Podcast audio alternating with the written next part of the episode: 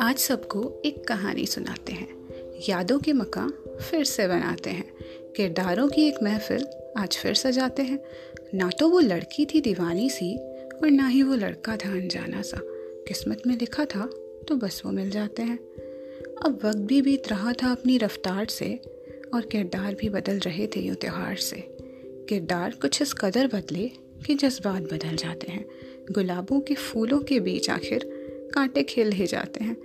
हमेशा साथ रहने का वादा करके वो दोनों आखिर बिछड़ ही जाते हैं। बहुत पसंद था जिन्हें कहानियाँ सुनाना। वो अपनी खुद की ही कहानी अधूरी छोड़ जाते हैं। हम अक्सर ये मूवीज़ में देखते हैं कि हर कहानी की एंडिंग हमेशा हैप्पी होती है।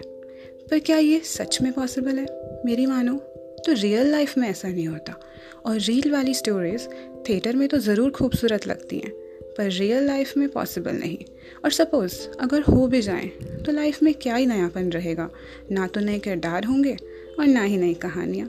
मैं हूँ आपकी होस्ट चारू एंड मैं ला रही हूँ कुछ ऐसी ही अधूरी कहानियाँ जो हैं इंस्पायर्ड रियल लाइफ से।